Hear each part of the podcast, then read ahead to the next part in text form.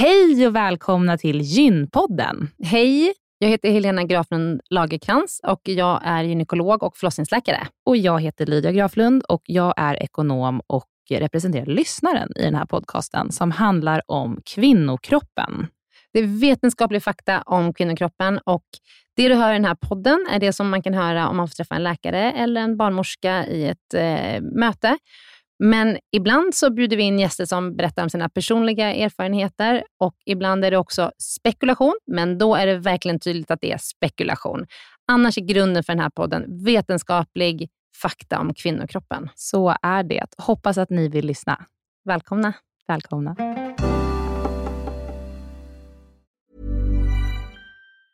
There's never been a faster or easier way to start your weight loss journey than with PlushCare.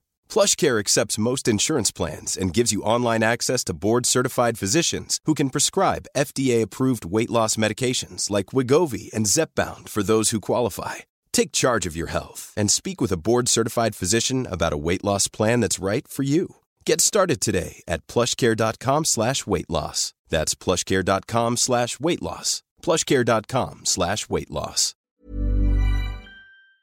Den här veckans avsnitt av Gynpodden är sponsrad av Ester Care. Och Helena, det är ju det bolaget, vårdbolaget, som du och jag har varit med och startat, där vi erbjuder digitala vårdmöten med specialister inom kvinnovård. Precis. Och vi vet att det är väldigt mycket vårdpersonal som lyssnar på Gynpodden, vilket vi är jätteglada för. Och vi behöver alltid fler gynekologer till STKR. Så därför vill vi nu göra en shout-out till alla er som lyssnar där ute som vill vara med och förändra svensk kvinnovård. Vi söker specialister inom gynekologi, men också ST-läkare som har kommit en bit in i sin ST och som vill arbeta digitalt eh, med handledning på, hos oss på STKR. Mm. Och precis som det är för våra patienter som kan söka vård hos oss, det vill säga att de kan bo vart som helst i landet eftersom vi är digitala. Om man laddar ner appen och så bokar man ett vårdmöte, så kan ju även läkaren bo vart som helst i landet eller flytta under tiden man jobbar hos oss. Det är ju väldigt, väldigt flexibelt eftersom eh, man jobbar hemifrån. Och Jag tänker att det måste ju också vara helt underbart att som läkare kunna arbeta hemifrån och planera sin egen tid några dagar i veckan. Ja, verkligen. Och samtidigt vara med och förändra kvinnovården med kollegor som är otroligt drivna och engagerade. Det är jätteroligt att jobba på SDKR. Och jag tycker att det här är en häftig grej som vi gör just nu, att vi erbjuder gyn, äh, gynvård i hela landet. Och vilka är de vanligaste patientmötena du tar, Helena? Ja, men det är ju klimakteriet, eh, PMS, eh, mensbesvär. Och det är ju såklart Eh, ärenden och eh, diagnoser som går att hantera digitalt. Men vi remitterar också vidare när det behövs mm. Eh, och tar labbprover när det behövs mm. och så vidare. Mm. Så gå in på sdcare.com, klicka på jobba hos oss i menyn för att läsa mer och skicka in en ansökan. Tack så mycket. Tack och välkomna. Hej, välkomna till Gynpodden. Hej. Jag heter Helena. Och jag heter Lydia. Och eh, vi har hållit på med Gynpodden ett tag ja. nu. Det är så roligt. Ja, det är jätte, jättekul och jag lär mig helt sjukt mycket. Ja, ja. bra. Och jag tror att, eller vi får ju mycket meddelanden från folk, som, kvinnor och män, som just tycker att de lär sig. Inte så mycket män ändå. Nej, men mm, en och annan. Skicka till era män så att de också lyssnar på Gynpodden så att de lär sig. Ja. Och så får de skicka sina frågor på Gynpoddens Instagram. Ja, och nu är det ju så att dagens ämne är verkligen någonting som män skulle kunna intressera sig för, för att vi ska nämligen prata om fosterdiagnostik under graviditet. Mm. Och dagens gäst är Minna Lundén. Välkommen. Tack. Det är så kul att ha dig här. Minna, du är ju min kollega, som mm. väldigt många andra som har varit här och poddat. Det här, vi skulle kunna återanvända introt från alla andra poddar, eller poddavsnitt vi har. Nej, för du är också min nära vän. Ja. ja. Och det är så kul och det är så underbart att ha dig här idag. Mm. Och du är också jätteduktig eh, förlossningsläkare och eh, gynekolog lite grann, men mer förlossningsläkare. Precis. Och du jobbar på Danderyds sjukhus mm. och specialist några år tillbaka. Och du har ju, är, är ju faktiskt särskilt intresserad också av ultraljud under graviditet. Ja, men precis. Mm. Så nu ska vi prata om det idag.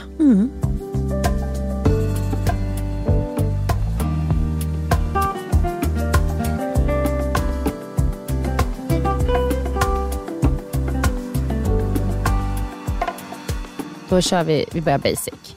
Vad är fosterdiagnostik? Ja, men fosterdiagnostik är egentligen alla tester och undersökningar som man kan göra under graviditet som ger information om fostret och dens hälsotillstånd. Mm.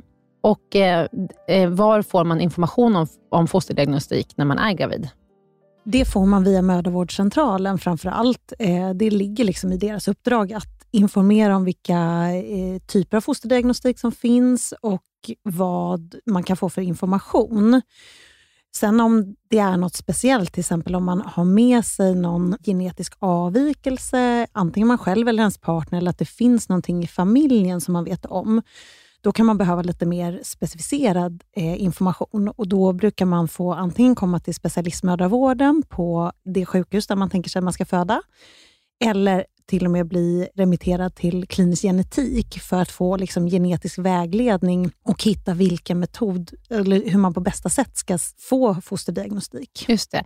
Kan du ge något exempel på någon, eh, någon liksom genetisk eh, defekt som man kan ha med sig som man behöver utreda innan? Ja, men det finns vissa ärftliga sjukdomar där det kan vara viktigt att veta det innan. Till exempel cystisk fibros är ett exempel på en sån. Vad är det? Det är en sjukdom som gör att eh, man kan säga att alla små flimmerhår eller all, i kroppen fungerar lite dåligt. Så att, eh, framförallt får man problem med lungorna. Man samlar på sig massa slem och, och får dålig lungfunktion och får ganska mycket infektioner. Och Sen kan man ha liksom, försämrad funktion i mag-tarmkanalen och även problem med infertilitet, för att det, det, det är liksom processer som finns överallt i kroppen. Eh, och Då kan det vara bra att veta innan eh, ett barn föds, eh, eller om man vill ta ett beslut att inte eh, fortsätta den graviditeten. Just det. Mm. Hur vanligt är det att genetiska sjukdomar överförs från föräldrarna till barnet? Det är lite svårt att svara på, för det beror lite på hur de nedärvs. Eh, vissa saker eh, så behöver man liksom ett anlag från båda föräldrarna för att det ska bli en sjukdom hos barnet. Eh, men i vissa fall så behövs det bara ett anlag, så det är lite olika. Det går liksom inte det, och Det är därför man ofta behöver hjälp av en genetisk eh, rådgivare. Mm. Eh, för att liksom, ta reda på okay, hur ser nedärvningsmönstret ut för den här sjukdomen och mm. hur stor risk är det att just ert foster drabbas av det här och mm. hur ska vi ta reda på det? Mm. Det är så intressant. Det är, alltså, på det här området så händer det väldigt mycket. Det pågår ganska mycket resonemang och diskussioner kring eh, hur långt man ska gå, för nu kan man ta reda på jättemycket hos fostret. Mm, verkligen. Mm. Mm. Då blir det nästan en filosofisk fråga också, eller ja, en och moralisk. Etisk. etisk. Ja. Mm. Men Minna, kan vi inte gå in på vad är det, eh, det de vanligaste undersökningarna som erbjuds? Ja, men grunden egentligen är det som vi kallar rutinultraljudet och det erbjuds alla gravida i Sverige. Och Det gör man mellan vecka 18 till 20.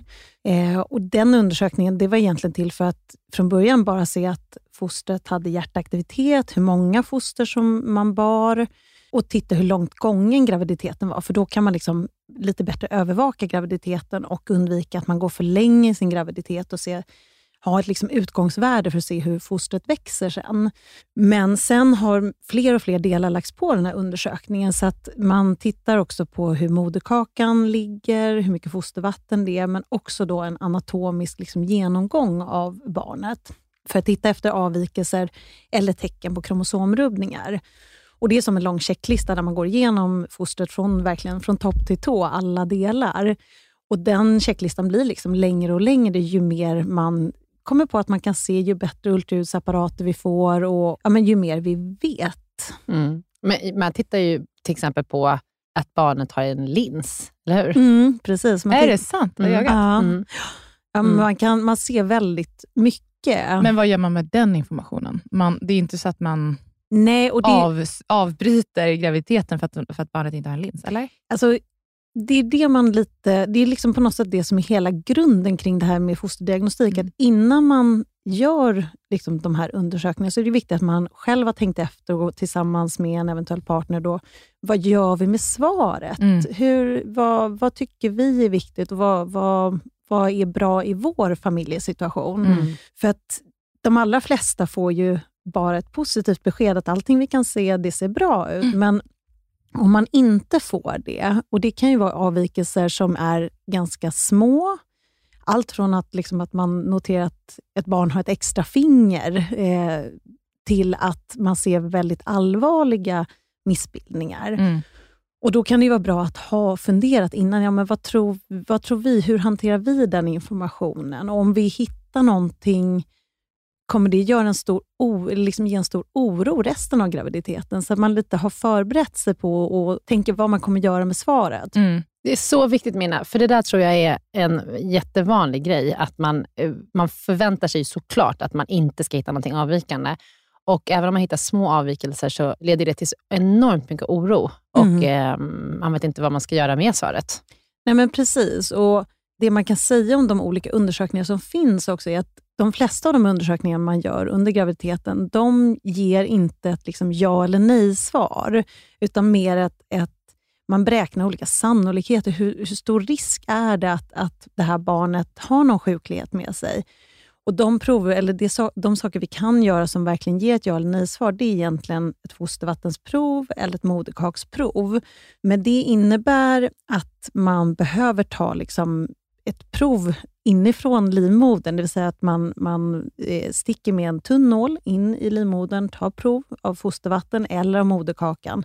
Och Det är egentligen det provet där vi kan verkligen titta på hela liksom, kromosomuppsättningen, he, allt det barnet har med sig sin, sin arvsmassa för att se, ja eller nej, finns det en avvikelse här?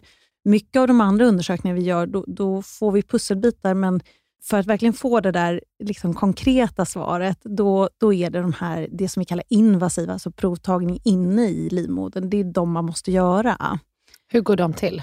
ja, man, man gör det som en ultraljudsundersökning, men man tvättar av magen med sprit och sen så sticker man in en lång, smal, tunn nål samt som man tittar med ultraljud, så man inte sticker i barnet och att man vet var man sticker någonstans. Och Sen tar man upp då antingen lite fostervatten, ungefär en tesked, eh, alternativt att man sticker in i moderkakan och tar lite celler därifrån. Så att själva liksom, undersökningsprocessen kanske tar 20-30 minuter, inte mer än så. Och Sen kan man gå hem efter det. Och Är det förenat med några risker? Ja, det är förenat med en liten ökad risk för missfall.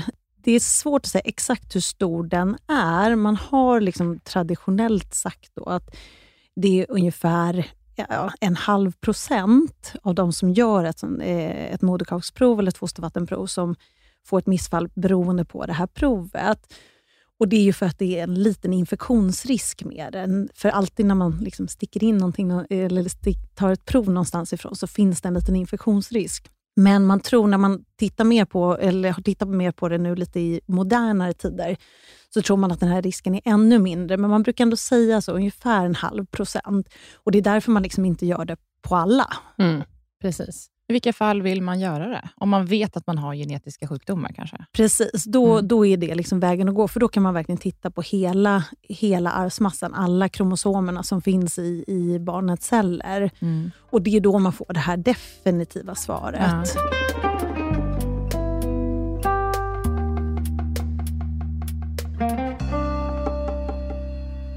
De allra flesta flesta avvik som uppstår är ju ändå spontanmutationer, eller hur menar mm, Alltså precis. att det inte är nedärvt, utan att det uppstår i, i delningen. I delningen. Ja. Hur tänker man då budskap till kvinnor som är gravida? För det kan ju hända vem som helst. Mm. Hur mm. ofta ska man genomföra det här?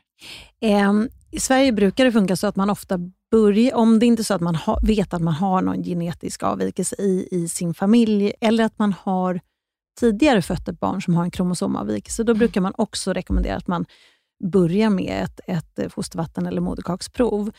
Men i alla andra fall så är det oftast det rutinultraljudet då i vecka 18-20 som är grunden. Och Annars så kan man göra en undersökning som heter KUB, eh, som man gör lite tidigare i graviditeten. Och Lite beroende på hur den faller ut så kan man i vissa fall rekommendera att man gör, fortsätter då med ett fostervattensprov. Vad står KUB för? Det står för kombinerat ultraljud och biokemi och det betyder att man gör både en ultraljudsundersökning och tar blodprover. Och Resultaten av de två lägger man ihop, eller inte man själv, utan datorn lägger ihop dem i en mm. formel och räknar ut en sannolikhet för att barnet skulle ha någon kromosomrubbning. Mm. Och Då tittar man inte på alla kromosomer? Nej, precis. Man tittar på tre stycken kromosomrubbningar framför allt och det är de tre vanligaste. Mm.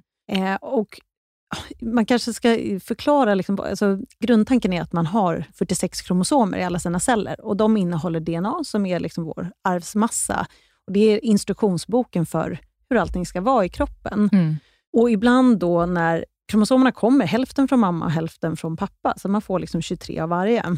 Och ett foster är egentligen bara en massa celldelningar. Det blir mer och mer och mer celler så att det byggs en, ett helt foster.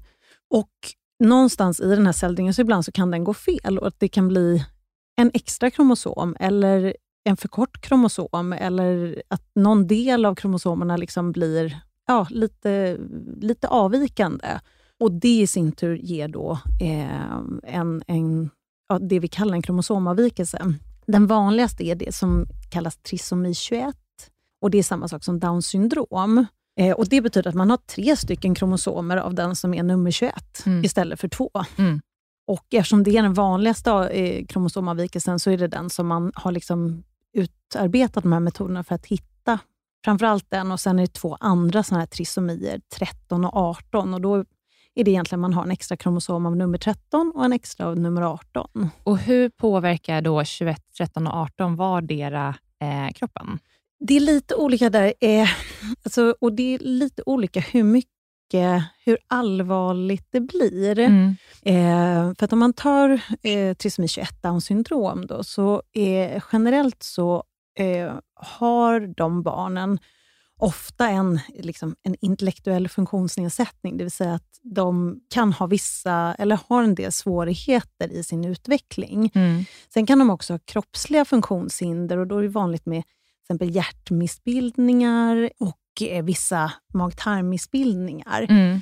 Men det kan se väldigt olika ut och de kan få väldigt olika funktionsnivå. Alltså det är Mm. svårt att säga utifrån bara, ja, men liksom Ja. bara från ett syndrom eller hur många kromosomer man har, exakt hur man kommer fungera sen. Ja, och Eh. den utvecklingen i hjärnan, det är i hjärnan överlag. Det är liksom inte något speciellt område i hjärnan som påverkar minnet eller som påverkar... Nej, liksom- utan för det här är liksom att då är ju instruktionsboken fel för den här, just den här delen av arvsmassan. Så Ja. att det är allting, alla celler Det är i så kroppen... tidigt, så det blir så och- stort. Ja. Precis, och alla celler i kroppen påverkas av Mm. det.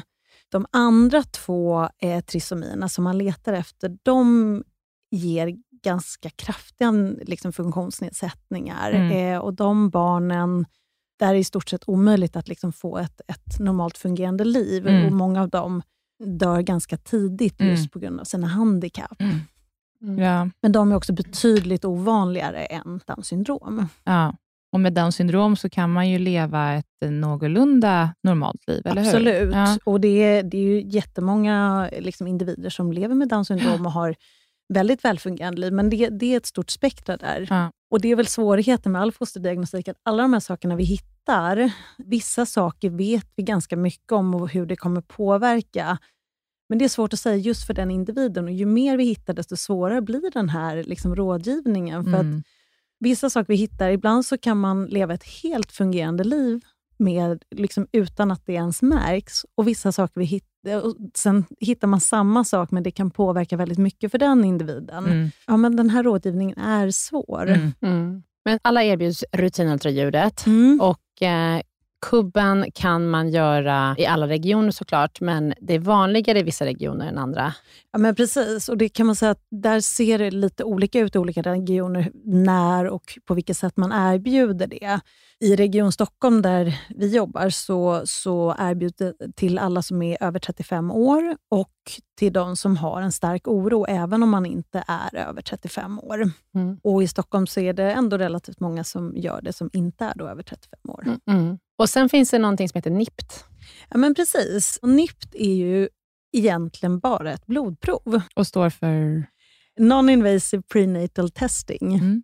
Och Det bygger på att i mammans blod så finns det små fragment av fostrets blod som cirkulerar runt där. Så att om man tar ett blodprov av mamma så kan man samla ihop det här och titta då på hur barnets kromosomuppsättning ser ut. För att det ligger små, små bitar av det i mammans blod. Så att det är ett väldigt bra test. Och Det som är bra är ju bland annat att det är helt icke-invasivt. Så det är Mm. ingen ökad missfallsrisk. Det finns ingen risk att det blir skadat, Nej. eller att man skadar graviditeten, för det är ju bara ett prov på mamman. Men det kan bara tas då, alltså vecka, vad sa du? 18. Det kan man, nej, det kan man ta från ungefär vecka 10.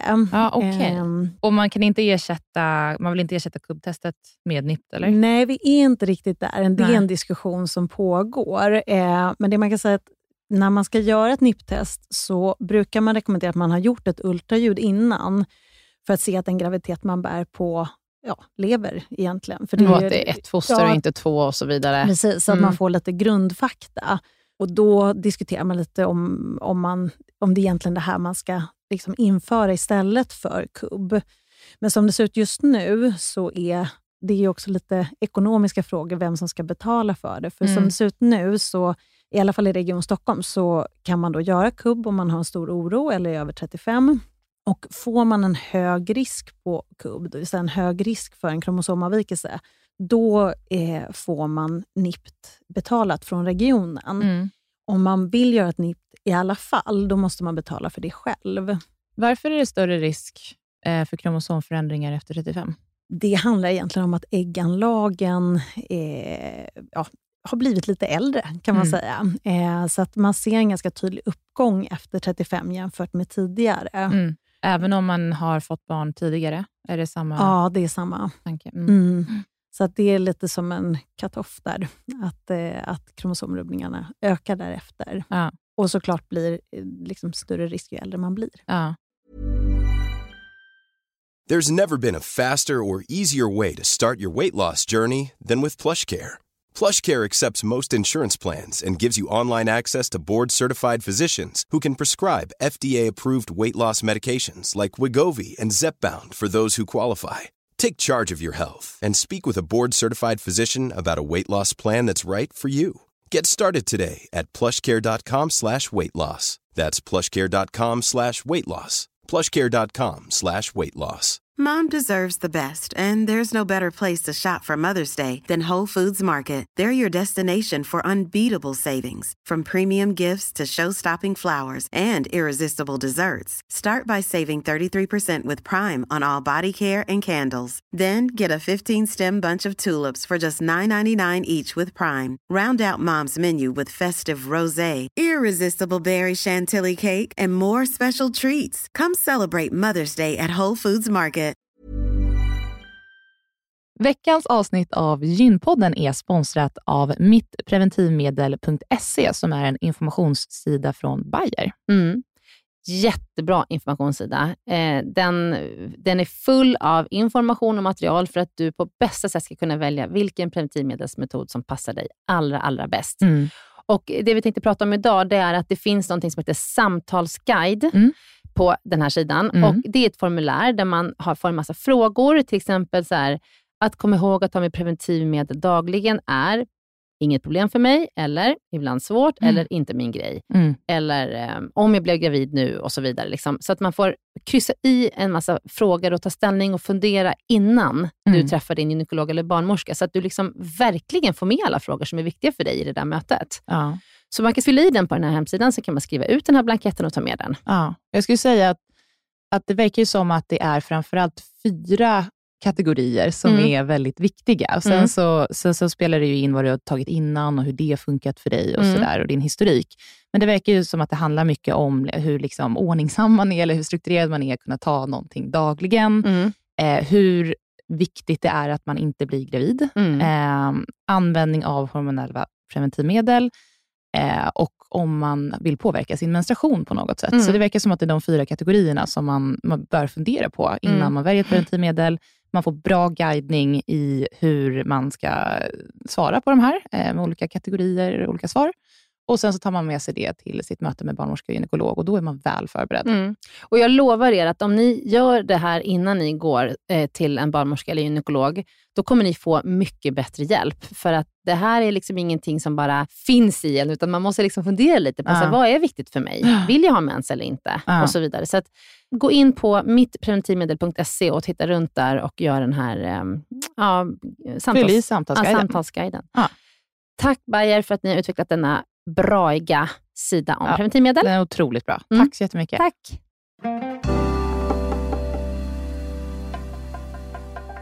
Okej, men då har vi pratat om kubb och NIPT. Mm. och att man ibland behöver gå vidare med moderkaksprov eller fostervattenprov. Mm. Och sen så är det då såklart rulen som är kanske då det viktigaste rutinultraljudet. Men ibland behöver man gå vidare efter rutinultraljudet med ytterligare ultraljudsundersökningar. Vad kan man behöva titta efter då? Senare i graviditeten gör vi framförallt tillväxtultraljud och kontrollerar blodflöde på barnen. Och Det gör man för att liksom se hur de växer och utvecklas. Tillväxtultraljud så, så mäter man huvudet, magen och lårbenet på barnet. Och återigen så hjälper datorn till att räkna ut en eh, fostervikt utifrån det. Eh, och så kan man då fortsätta så kan man följa den under graviditeten för att se att barnet växer som det ska. Och Är det så att man ser att barnet inte riktigt växer som det ska, så kan man titta på blodflöde, framförallt i navelsträngen, men det finns även andra blodflöden man kan titta på i barnets huvud och till eh, livmodern för att få lite mer information. Och Det handlar mycket om att man ska hur vi ska följa graviditeter, hur vi ska övervaka dem och hitta den optimala tidpunkten för att föda barn. Mm. Och eh, De allra flesta kvinnor eller gravida gör ju inte tillväxtultraljud, utan det är ju oftast att man har hittat någonting som eller antingen att man har någonting med sig i bagaget, till exempel att man har fött ett barn tidigare som har varit eh, tillväxthämmat, mm. eller ett väldigt stort barn. Mm. Eller att man, man har någon sjukdom som gör att man behöver titta. Precis. Eller att man på mödravården, att i den här screeningen, när man mäter magen, att man ser att den magen växer lite mera eller lite mindre. Oftast är det lite mindre. Precis. Hur tillförlitliga är tillväxtultraljuden? Ja. Jättesvår fråga. ja, nej, men man kan säga att det finns en felmarginal, för det är ju, det är ju ingen vikt, det är ingen våg, utan det är ju liksom en skattning utifrån de här tre måtten den. Så att man brukar säga att det finns ungefär 5-10% felmarginal. Sen blir det svårare ju större bebisen blir. Liksom, ju längre graviditet man har kommit och framförallt om man väntar ett stort barn så är det svårare rent tekniskt att mäta. Så att då kan felmarginalen vara lite större. Mm. Men det är den bästa metoden vi har. Så att mm, det är, precis, ja, vi har inget bättre. Nej. Nej. Och finns det andra sätt som är lite mindre bra i så fall? Att se hur stor bebisen är? Nej, det andra som man använder är just att man mäter livmoderns storlek på mödravården. Det gör man ju liksom med ett måttband och ja. följer hur den växer. Okay. Och Det är ju mm. Eh, liksom mer trubbigt och säger egentligen ingenting om hur stort barnet är där inne, men mer för att följa om det växer som det ska eller planar av eller, eller accelererar. Mm. Ska vi säga någonting om riktat ultraljud? Ja, men det kan vi göra. Riktat ultraljud är också en sak som man ibland gör och Det är egentligen framförallt om mamma har stått på några speciella läkemedel under graviditeten, så kan man behöva titta lite extra noggrant på till exempel fosterhjärtat eller andra delar hos barnet, när man vet att då mamma har stått på läkemedel som kan påverka utvecklingen av de organen hos barnen. Och Då brukar det gå till så att man gör rutinultraljudet hos en läkare istället för en ultraljudsbarnmorska som då tittar, eh, tar lite extra bilder på de organsystemen och tittar lite noggrannare på dem egentligen, för att se att ingenting avviker. Mm, just det, så att ibland kan man bli remitterad för riktat ultraljud och det är ju kanske oftast en säkerhetskontroll. Ja, men precis. Mm. precis.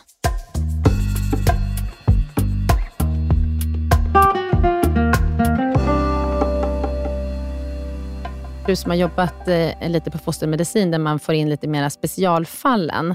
Är det några undersökningar där som du tycker att man kan nämna?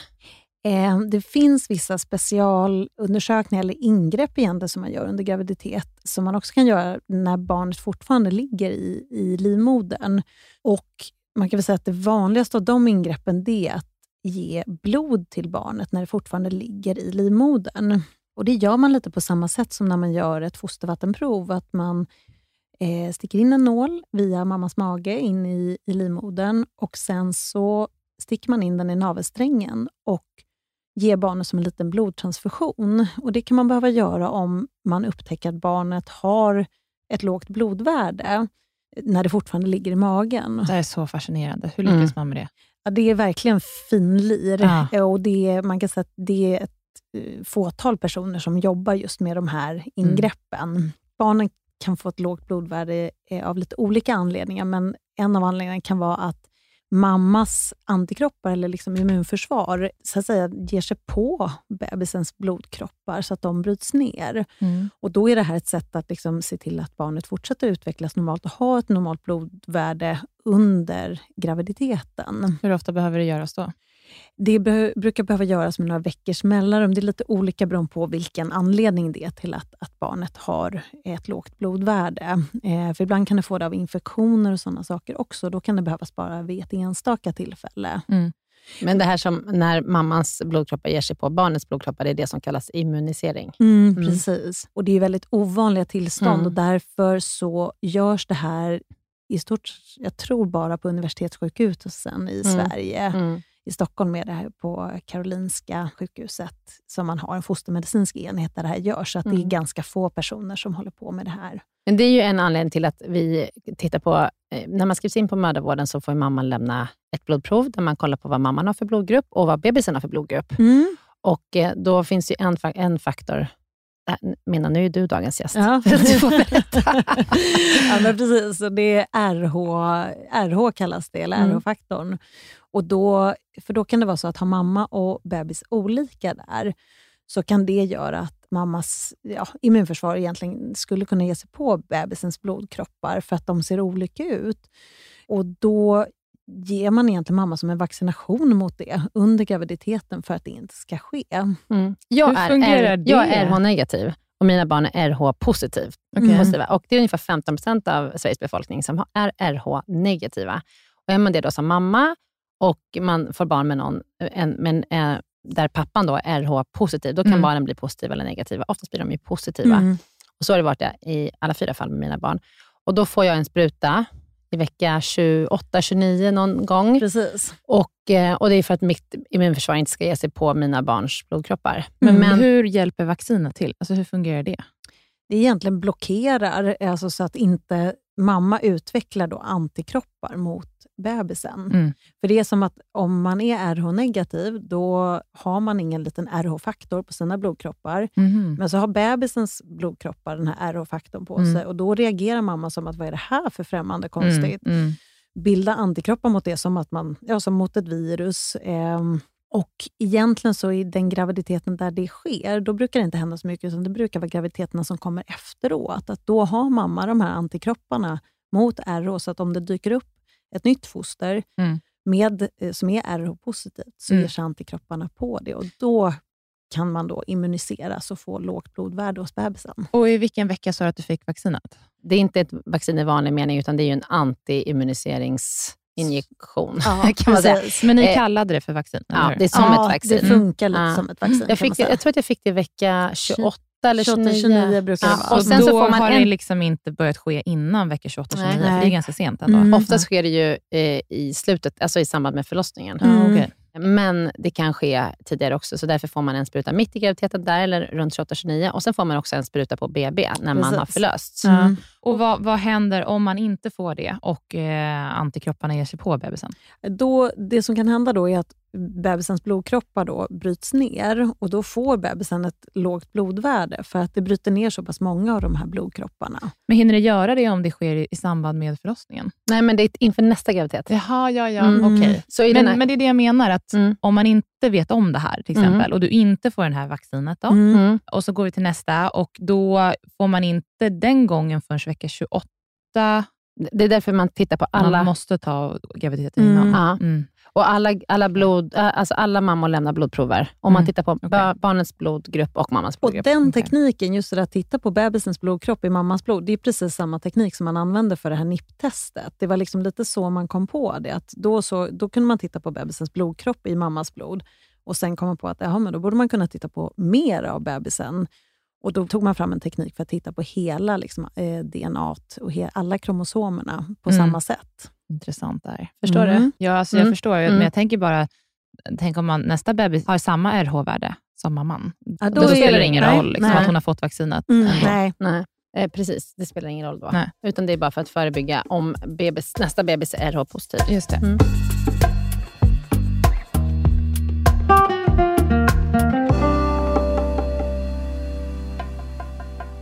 Är det någonting mer som du tänker på, Minna, som vi behöver nämna? Men jag tänker kanske att vi ska nämna lite kring kubbundersökning, för ofta så brukar det vara resultatet på den som kan ställa till lite liksom, frågetecken hos paret.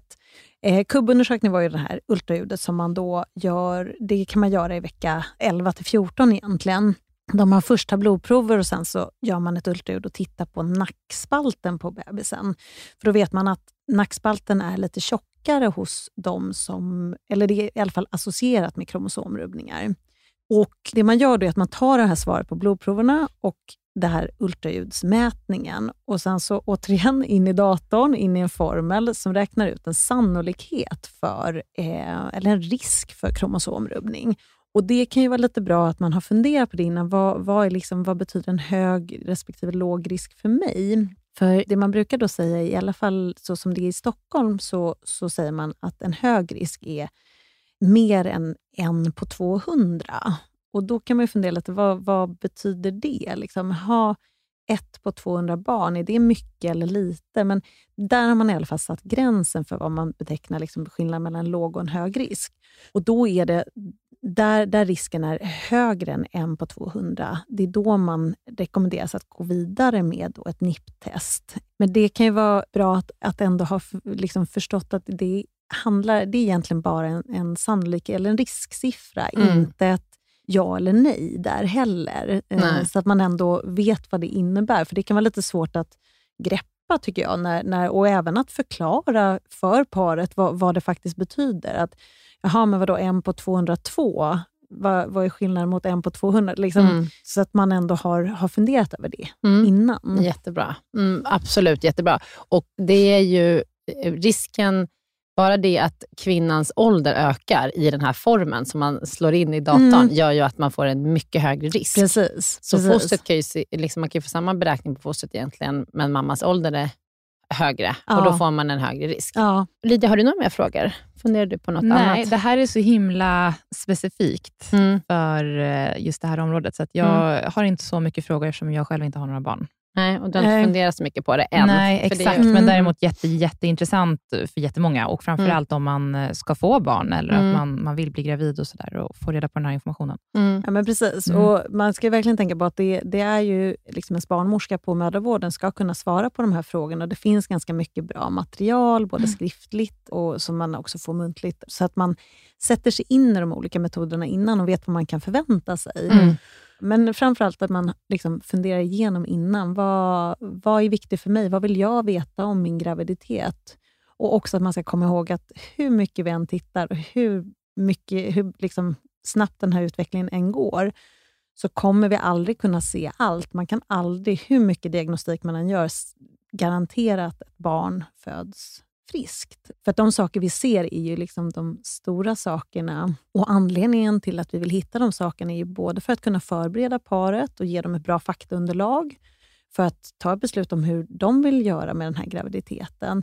Och för de kvinnor som, eh, eller där man fortsätter graviditeten, att man följer graviditeten på ett bra sätt och ser till att liksom, gör så att de föder på ett sjukhus som har bra kompetens att ta hand om det barn som föds. Mm. Så det handlar mycket om förberedelsen också. Mm. Mm. Och så ska man komma ihåg att de allra, allra flesta barn föds friska. Ja, mm. precis. Mm. En del kan ju också undra vad som händer om man får ett, ett Eh, liksom negativt besked eller att man hittar någonting på ultraljud, vad händer då? Mm. Och De allra flesta ultraljudsundersökningar görs av ultraljudsbarnmorskor ute på enheterna. Och Det man gör då är att man brukar få en ganska snar tid, helst samma dag, men i alla fall dagen efter, hos en ultraljudsläkare för att liksom titta, är det verkligen, ser det, ser det avvikande ut eller inte?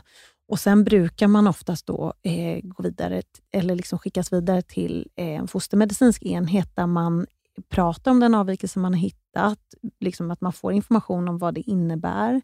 Ofta rekommenderas man att göra utvidgad fosterdiagnostik, det vill säga fostervattenprov eller moderkaksprov, för att se om det finns någon kromosomvikelse i bakgrunden.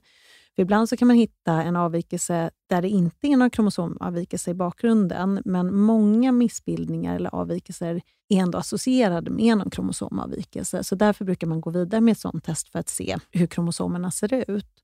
Och På fostermedicin så finns det alltid liksom en kurator så att man kan få ett samtalsstöd, för det är ju en jättesvår situation. Och, och att liksom stora, stora frågor.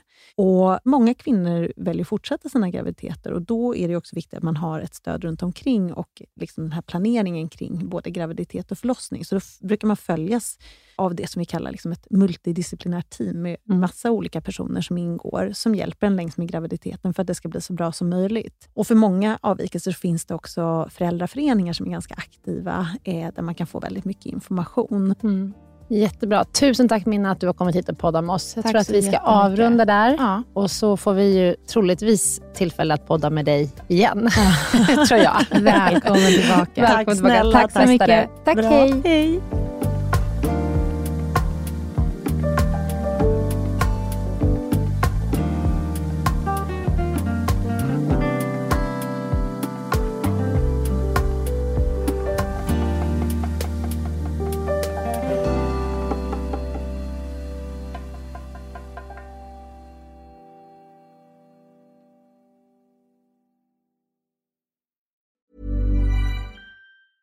Mom deserves the best, and there's no better place to shop for Mother's Day than Whole Foods Market. They're your destination for unbeatable savings, from premium gifts to show-stopping flowers and irresistible desserts. Start by saving 33% with Prime on all body care and candles. Then get a 15-stem bunch of tulips for just $9.99 each with Prime. Round out Mom's menu with festive rosé, irresistible berry chantilly cake, and more special treats. Come celebrate Mother's Day at Whole Foods Market.